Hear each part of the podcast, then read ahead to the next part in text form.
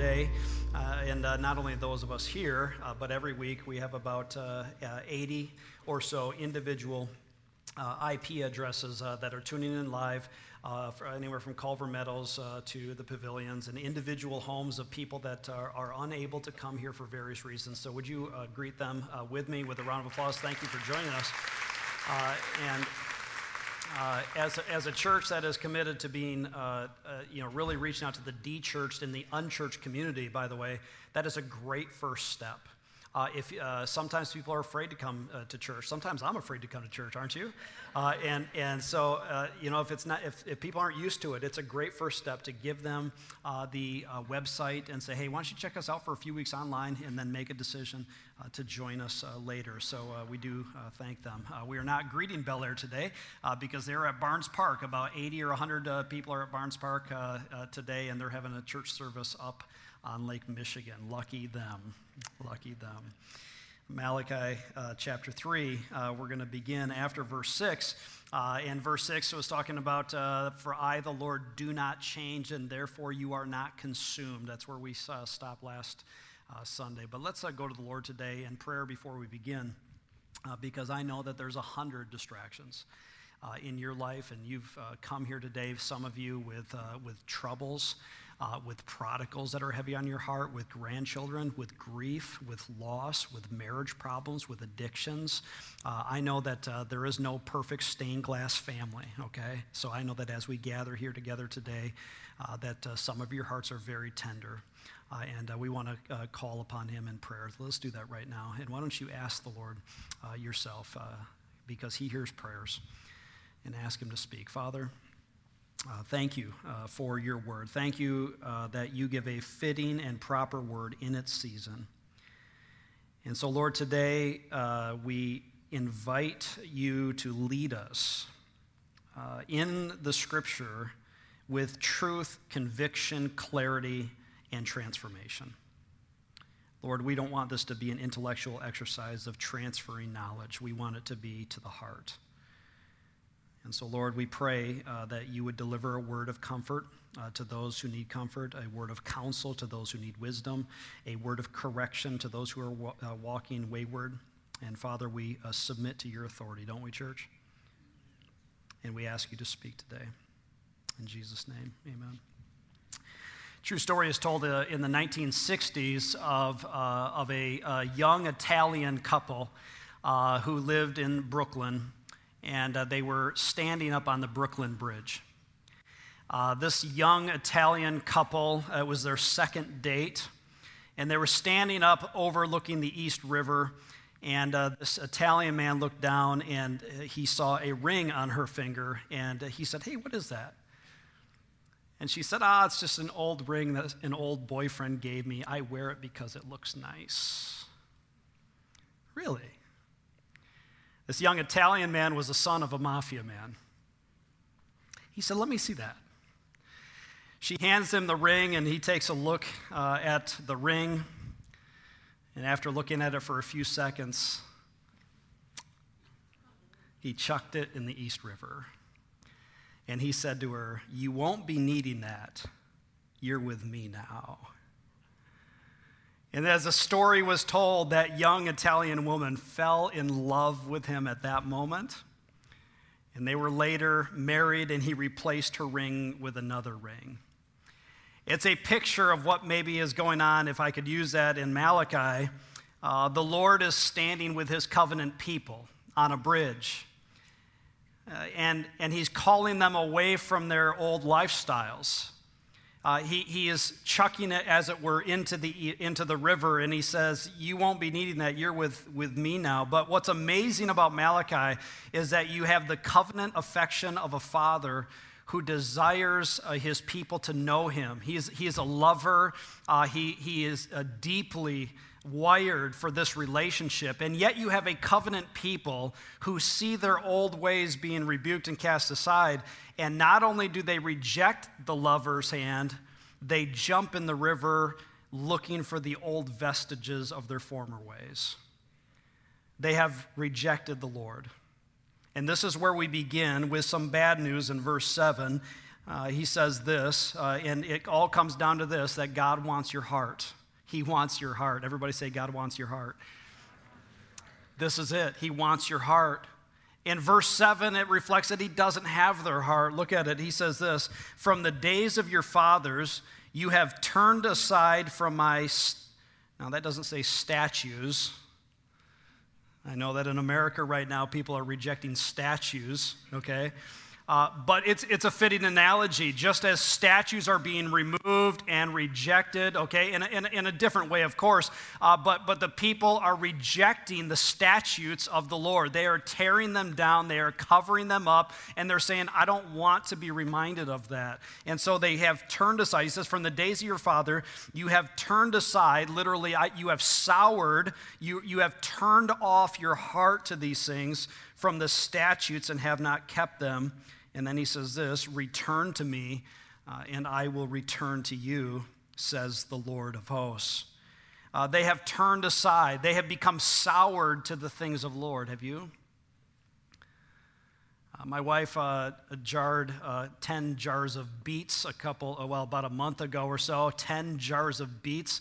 Uh, I have recently turned my heart back around. I do like beets now. There was a day that I didn't. All 10 jars came unsealed and were worthless, soured.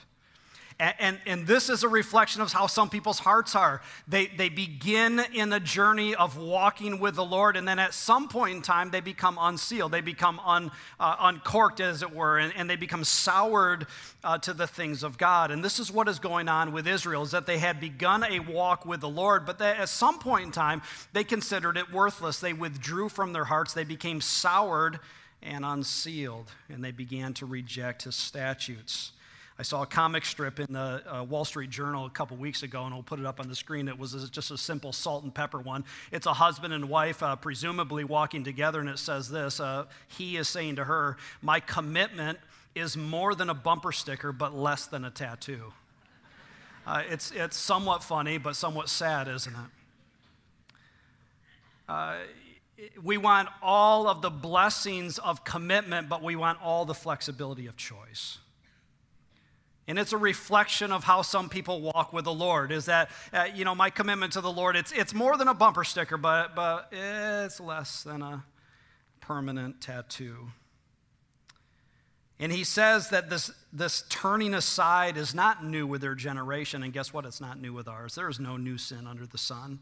The things that you wrestle with are the things that have been passed down since the very days of Adam and Eve. In fact, we have a, a saying in our culture uh, that connects the, the behavior and the lifestyle of a son to that of his father. Uh, and and when, my, when my son does something, uh, usually that reflects my poor character, uh, my wife may look at me with that look uh, of hers that she gives, and she will say something to the effect, The apple doesn't what?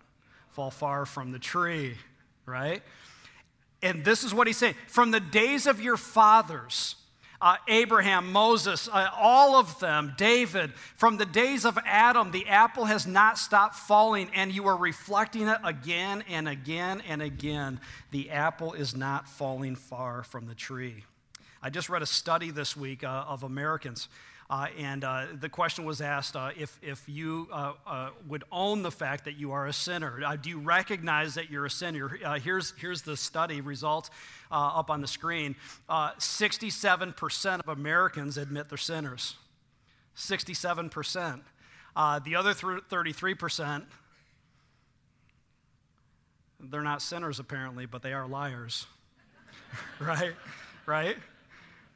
That, I mean, that's sad. Only 67% actually acknowledge and admit that there's something wrong in my heart, that I have actually turned aside from a moral law and that there's a moral lawgiver. 67%. Uh, but in the midst of this, in the midst of all of this bad news, we have the very promise of God tattooed permanently across the generations in verse 7. When he says this, return to me and I will return to you. Isn't that awesome? I mean, in the midst of all of the, uh, the, the, the, randomness and the sinfulness and, and all of the apples falling from the tree, in the midst of all of the turning aside from his statutes, we have a God, verse 6, who does not change. He is the same yesterday, today, and forever. And it is this God in the book of Hebrews which says that Jesus Christ is the same yesterday and today and forever. And it is this God who says, with this great fatherly love, standing upon a bridge, Return to me, and I will return to you. What a promise! What a joy. He is standing like a dad on the front porch, as it were, waiting into the wee hours of the night for his son to come home, knowing that his son is making poor decisions at the bar, and the father in love is waiting up with the lights on, just waiting at midnight, waiting at one, waiting at two, and he's saying, If you just return to me, I'll return to you. But even more than that, it's a father who not only waits on the front porch at midnight and one and two, but he gets in his car at two o'clock and he goes down through the streets and he's looking in the bars and he's pursuing pursuing, he's chasing. He wants your affection, he wants your heart. He's pursuing. What a God we have, don't we? I, I once uh, drove into a bar, so almost a year ago. I think I had told this story, but, but I drove into a bar. It was about midnight or just uh, thereafter, and, and I was able to uh, invite a guy. His name was Davey. That's all I know about this man. And, and he was obliterated drunk. I mean, this guy was falling down, stumbling. And I was going to give him a ride home, and I opened my car door, and then with some expletives, he rejected me and he walked back into the bar. And it broke my heart. And this is what is happening with the covenant people is that the father has gone to the bars. He is pursuing and chasing. And he's like, listen, I want your heart. Return to me. Return to me. Return to me, and I will return to you. Tim Keller writes this that we are more sinful than we ever dare believed, and yet at the same time, we are more loved than we ever dare hope. Pastor Tim did a funeral uh, just over a week ago. And uh, uh, the, the man's name was Fred, and, and, and Fred lived his entire life believing that he was unforgivable.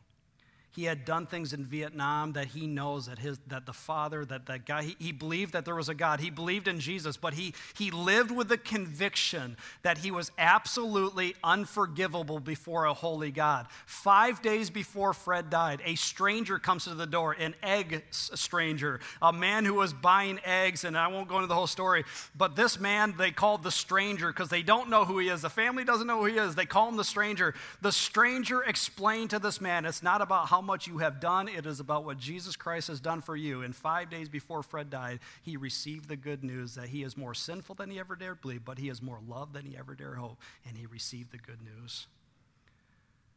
And Pastor Tim at the funeral preached about the thief at the cross, who in the very last moments of life received the good news that if you return to the Lord, what?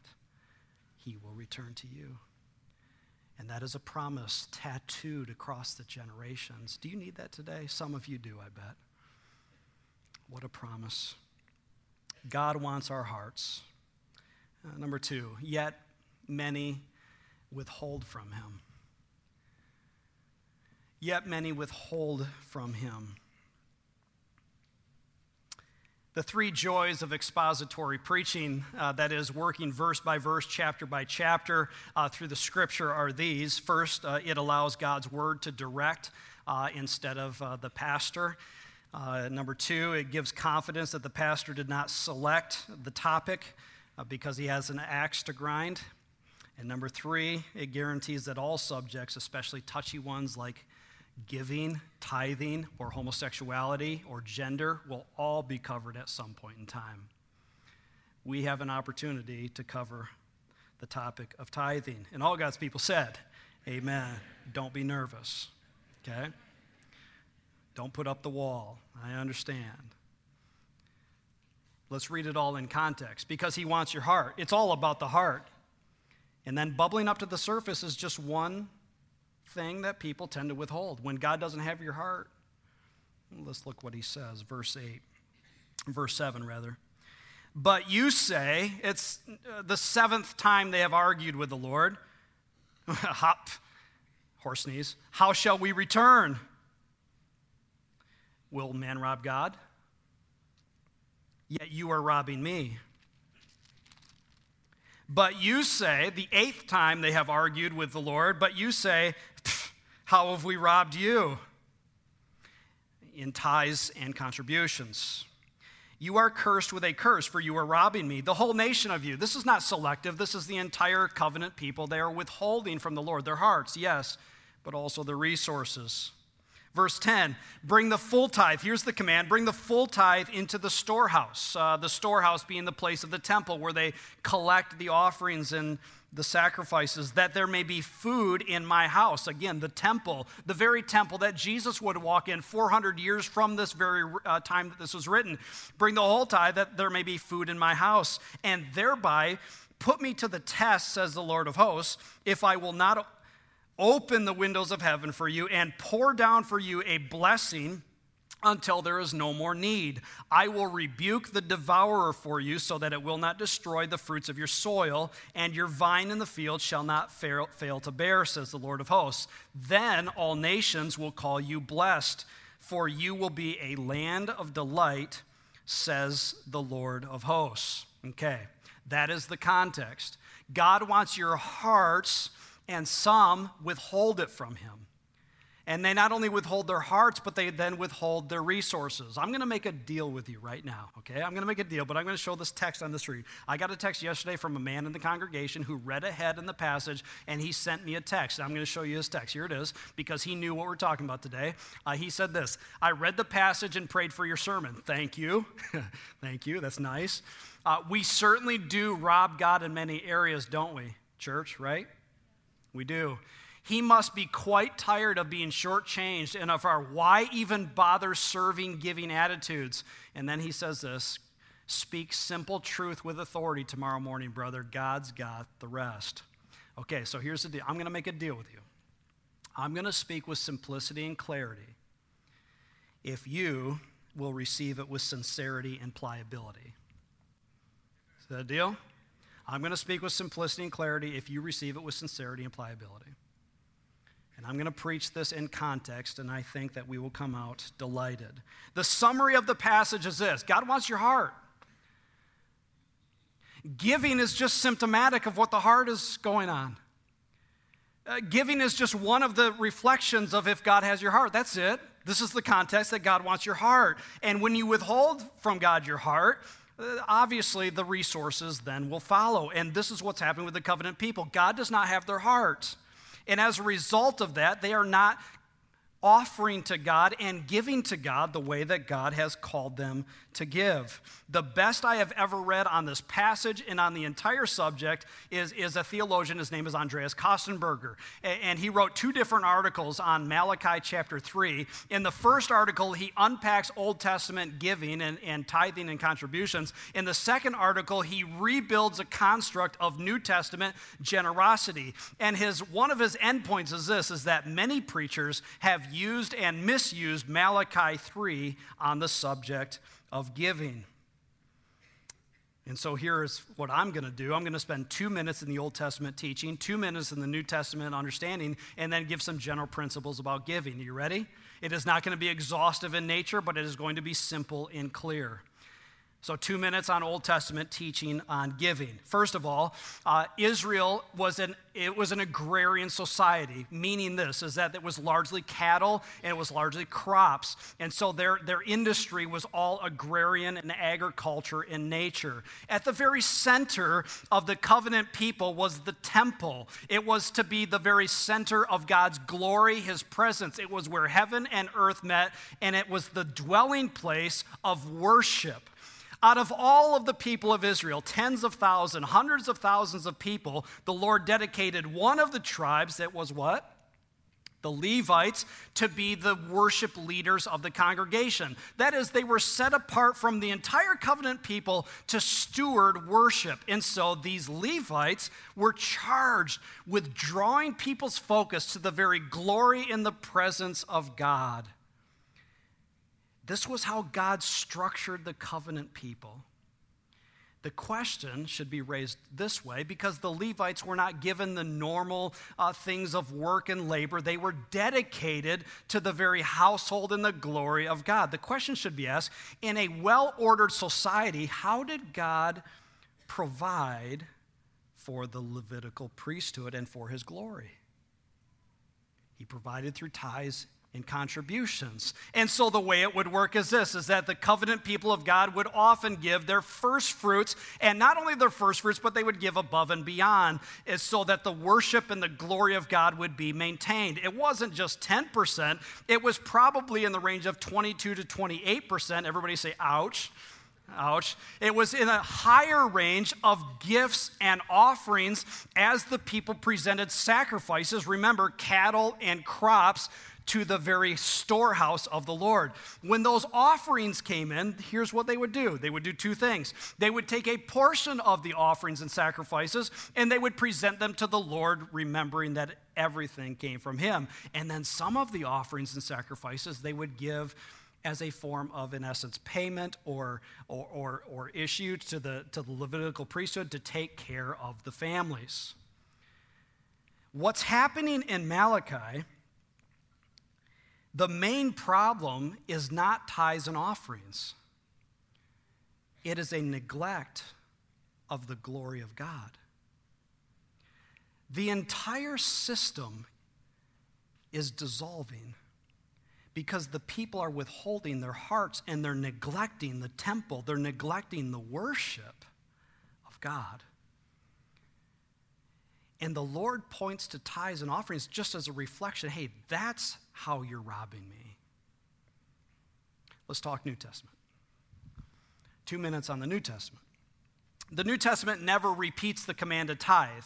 It never rejects it. In fact, it never even mentions the word tithe. Isn't that interesting? From Matthew through Revelation, the word is not even used.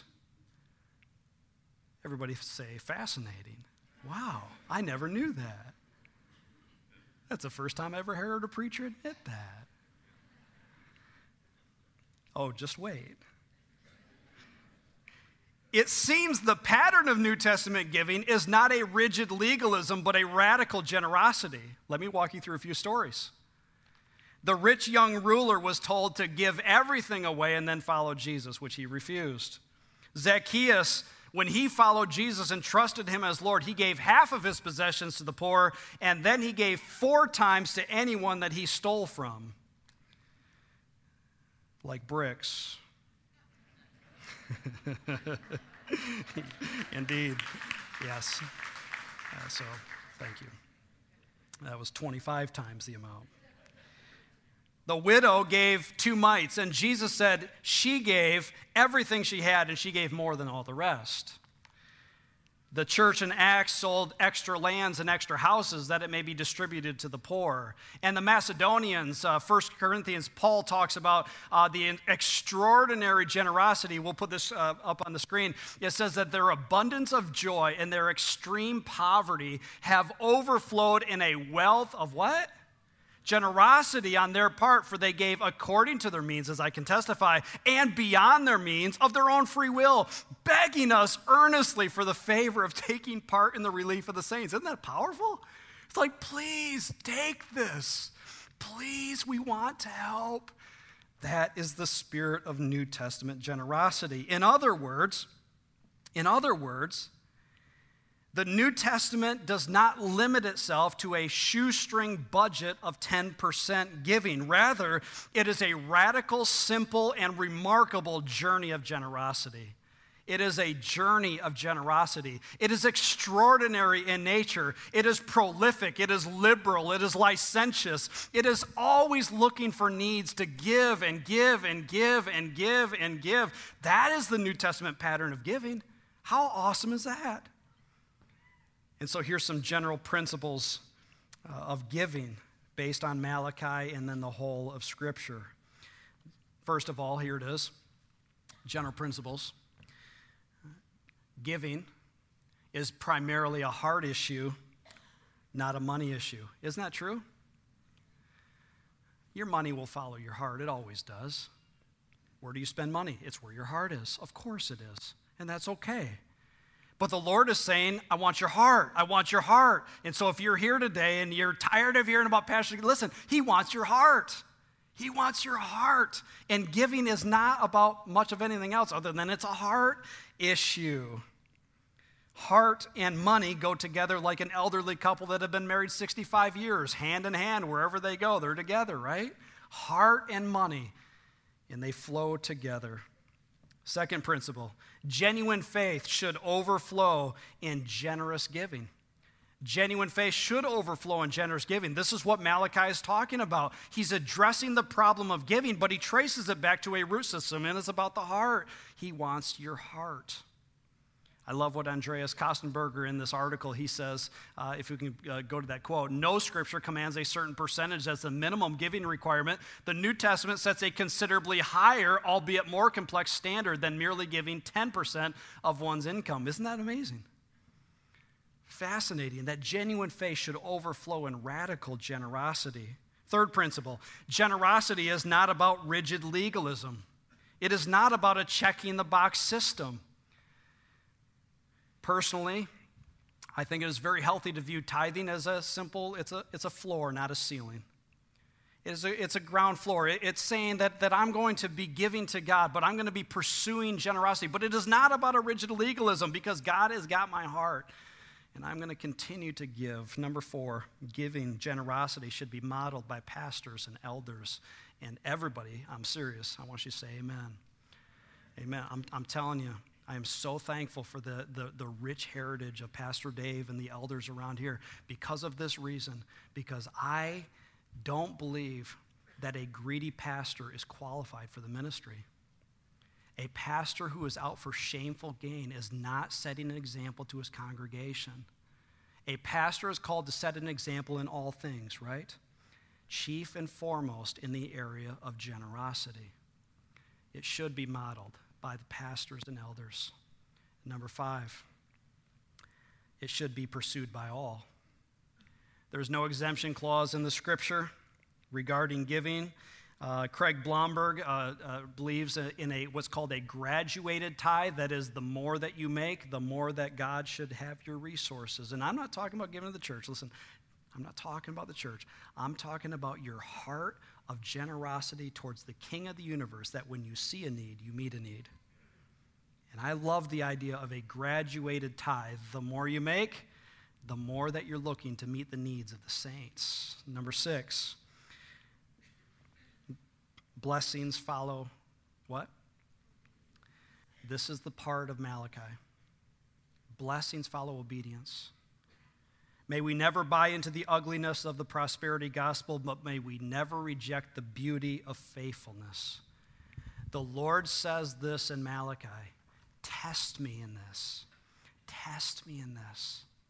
And see if I will not open what? The windows of heaven and pour out so much blessing that you cannot contain it. A young Italian named Vince uh, tells a story. Vince is the son of that Italian couple who stood on the bridge in the 1960s in Brooklyn. Vince was six years old and he was playing at football outside in Brooklyn with a whole bunch of older boys, and he was, he was getting run over. Vince felt like such a weakling, six years old. He runs inside to his mom, tears streaming down his face. I don't have what it takes. I'm not strong enough. I'm not strong enough. Tears, six years old, streaming down his face. His Italian mama stops what she's doing, and his Italian mom comes over, and she gets down in a position like this. She sticks out her Italian nose. You've seen Italian noses, right? She sticks out her Italian nose, and she says, Vince, punch me in the nose punch me in the nose. And Vince is crying, I don't have what it takes. I'm not strong enough. Vince, punch me in the nose. Punch me in the nose. And this went back and forth, and six year old Vince was not about to hit his mama. But that Italian mom would not relent. Vince, punch me in the nose. Punch me in the nose. And finally, Vince clenched his fist at six years old and pow! And Vince said what happened next was amazing. He said blood started to flow out of her nose. And that Italian mom looks at him like Floyd Mayweather, right? And Vince said, with a dazzling smile through the blood, she says, Now get back out there. Vince said it was one of the most profound stories of his childhood that a mom would stick out her nose to prove to him he's got what it takes. And here in Malachi is the God of the universe sticking out his nose and saying, Go, come on, test me. Come on, do it. And see if I will not, through the blood of my son, pour out so much blessing that you will not be able to contain. This is a beautiful, simple principle. God wants your heart, but many withhold it from him. But we have a God of the universe who is extraordinary in his blessing of us if we would just test him in this. God wants our hearts, yet many withhold it from him and, and question his goodness, is point three, and question his goodness. Uh, this passage is, is not a positive passage. It, it, starts with them turning aside from his statutes, uh, and then they withhold their hearts, and then by the end, here it is. This is not, it doesn't end with good news. It, they question his goodness. They, they question him. Look at this in verse 13. Your words have been hard against me. This is the Lord talking to his people, okay? So it would be like the Lord talking to us, okay? His church. Your words have been hard against me, says the Lord. Let's just stop right there for a moment. Uh, the word for hard literally means stout. Stout. Your words have been stout. Anybody in the microbrew arena knows that there's a variety of different beers, aren't there? And there's all the way from like uh, the, the, the cheap, light Michelob, right? The Bud Light, right? Just like two, three, four percent alcohol. And then it moves up, doesn't it? To what? Porters and stouts, 10, 11, 12, 13%. And that's what we're talking about. We're talking about things that are uh, inebriated, intoxicated. And the Lord says to his people, listen, your words are not light towards me, they're stout uh, you're angry about something. Your words have been so full of contempt and hatred against me. Isn't that true that we're prone to that towards the Lord? Stout words, highly intoxicated words. I said some hard words to my son this week. It was not, it was not appropriate. It was not fitting. I overreacted. Have you ever overreacted? I overreacted over a minor offense, and about five minutes later, I knew I had to do some business, right? Parents, you ever had to do that, right? I just, I, I had to call him back outside. I sat down next to him, and, and I said, son, what, what, what just happened out here? And he began to explain what he did wrong. I said, no. I said, son, what did your dad do? Oh, no, no, dad, it, it's okay, it's okay, it's okay. Right? Easy loving, no, it's okay. Apple doesn't fall far from the tree, right? It's okay. But I began to take ownership of my stout words, and I said, Son, I said it was inappropriate, it was wrong, and I'm sorry I hurt your heart. And then his tears began to well. Isn't that amazing? If I would have missed that opportunity, I would have wounded his heart and I would not have got to the very hard issues of life. That's important, isn't it? That when our, when our words are stout and, and, and when, we're, when we're wrong, you got to own it, don't you, church? You got to own it. And you got to go to people sometimes. Your son, your daughter, your mar- listen, you got to go to people. Your words have been stout. Well, here the words are stout towards God. We got to own that. Well, what are they saying about God? Here it is. But you say, uh, the ninth time that they have argued, and the final time, this is the last time of Malachi, but you say, How have we spoken against you? The Lord says, Well, here's what you've said. You have said, It is vain to serve God. What is the profit of our keeping his charge or of walking as in mourning before the Lord of hosts? What profit is it? And now we call the arrogant blessed Evildoers not only prosper, but they put God to the test and they escape. This is their charges against the Lord. Their stout words could be summarized this way Serving the Lord is useless, seeking the Lord is pointless, and obeying the Lord is worthless. And everyone here has felt like that at times. Isn't that true? I have to.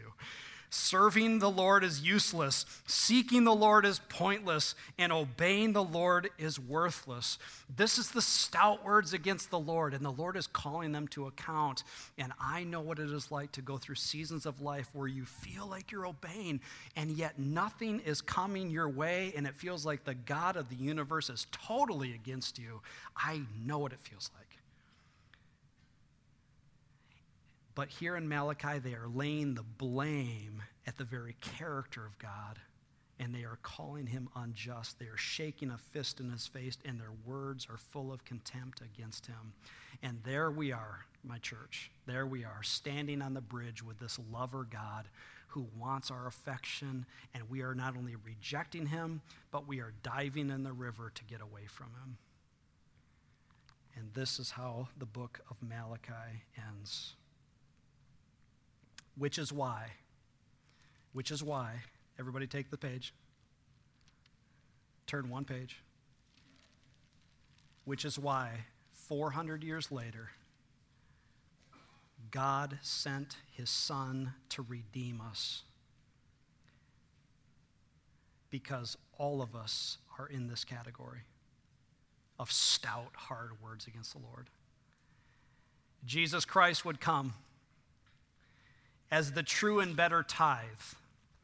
And he didn't offer himself just 10%, did he? He gave himself 100% to the cause of the gospel of Jesus Christ. That by faith in him, all of us would become the heirs of a great nation. He was the true and better Adam who did not turn aside from the statutes of his father, but he obeyed fully and completely all the way to the cross, and he embraced the cross. He despised its shame, and he is seated at the right hand of God. He is the true and better window from heaven, opened up so that the blessings of heaven could be poured out upon his people, because he said, I came that you may have life and that you may have it abundantly. And he is the true and better victor who rebukes the devourer of the land, and he causes the nations to be blessed. This is the Savior we have, and it's a Savior we need. This is the beauty and the necessity of the gospel that Jesus Christ came for sinners, of whom I am the uttermost. Isn't that good news? We have all turned aside, verse 7. We have all withdrawn and withheld from him what is due his name, and we have all thought to ourselves, serving God is useless. And this is why we need a Savior. And this is the good news from Malachi. Let's make this very practical. Some action steps here. Uh, listen, church, uh, number one, you got to return to the Lord. return to the Lord. Return to the Lord. He wants your heart. He absolutely wants your affection. Uh, listen, men, uh, no, matter, no matter what pursuit you have, Jesus Christ is always the chief pursuit, and He loves you. Women, no matter how much uh, this world offers, He is the number one satisfier of your soul. I love what my wife says to me sometimes as she compares me to Jesus. that is not a good comparison.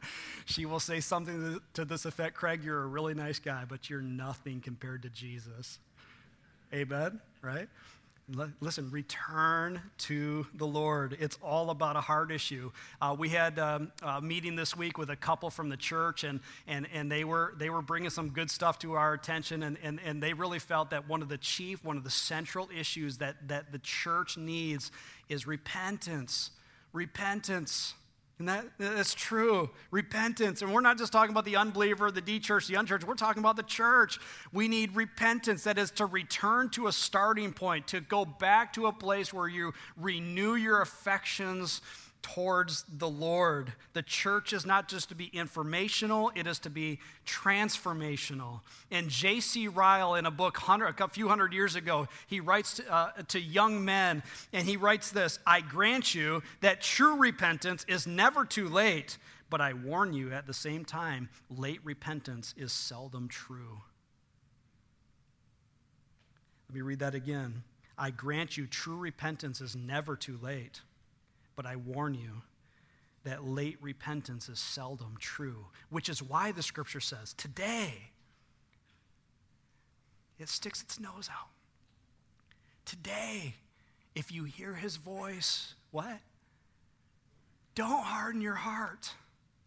Today, if you hear it, listen, return to the Lord. If, if someone here is feeling the Lord's conviction, return to Him today, today, right now, today, and do not harden your hearts. Number two, practical action. New Testament giving should be Here's a, a, summary of those two articles from uh, Kostenberger. I love these seven points. New Testament should be systematic, proportional, sacrificial, intentional, motivated by love, cheerful, and voluntary. I want you to look at that list of seven and just simply ask yourself which one, which one do I need to be challenged in? Do I need to be corrected by? Which one should be should should get my heart uh, more intentional? Should I be more systematic or proportional or sacrificial or intentional? Which one do I need? And let me take the the cookies and put them on the very, very bottom shelf and make this really practical, okay? Because that's what action steps are all about. This week, in the spirit of generosity and obedience to the Lord, very simple principle. You ready? Find a need and meet a need. Look around at the lifestyle that you have. Look around at the people of your, your networks and your workplace, your family, and find a need and meet it very practical, and do it from the standpoint of the widow who gives in order to bless. I would encourage you to receive God's grace. Would you bow with me? Receive His grace. This is the beauty and the necessity of the gospel, the cross, and the resurrection. We have a God who promises a reward. Serving him is not worthless, obeying him is not profitless. Maybe you have become weary of well doing. Galatians, do not grow weary of well doing. In due time, you'll reap a harvest. Listen, my friend, the scripture promises a day of resurrection hope when the Lord will reward us according to what we have done. In the book of Malachi, they had lost perspective of that. And so in this moment, I invite you to renew your affections of the Lord. Stand with him on that bridge. Turn aside from those old ways and walk in fellowship with this lover who is called God, who gave his life for you. Father, we thank you for this day. May we never, Lord, withhold that which is due your name. You deserve all things. You deserve our hearts and you want our hearts and it's all about the heart.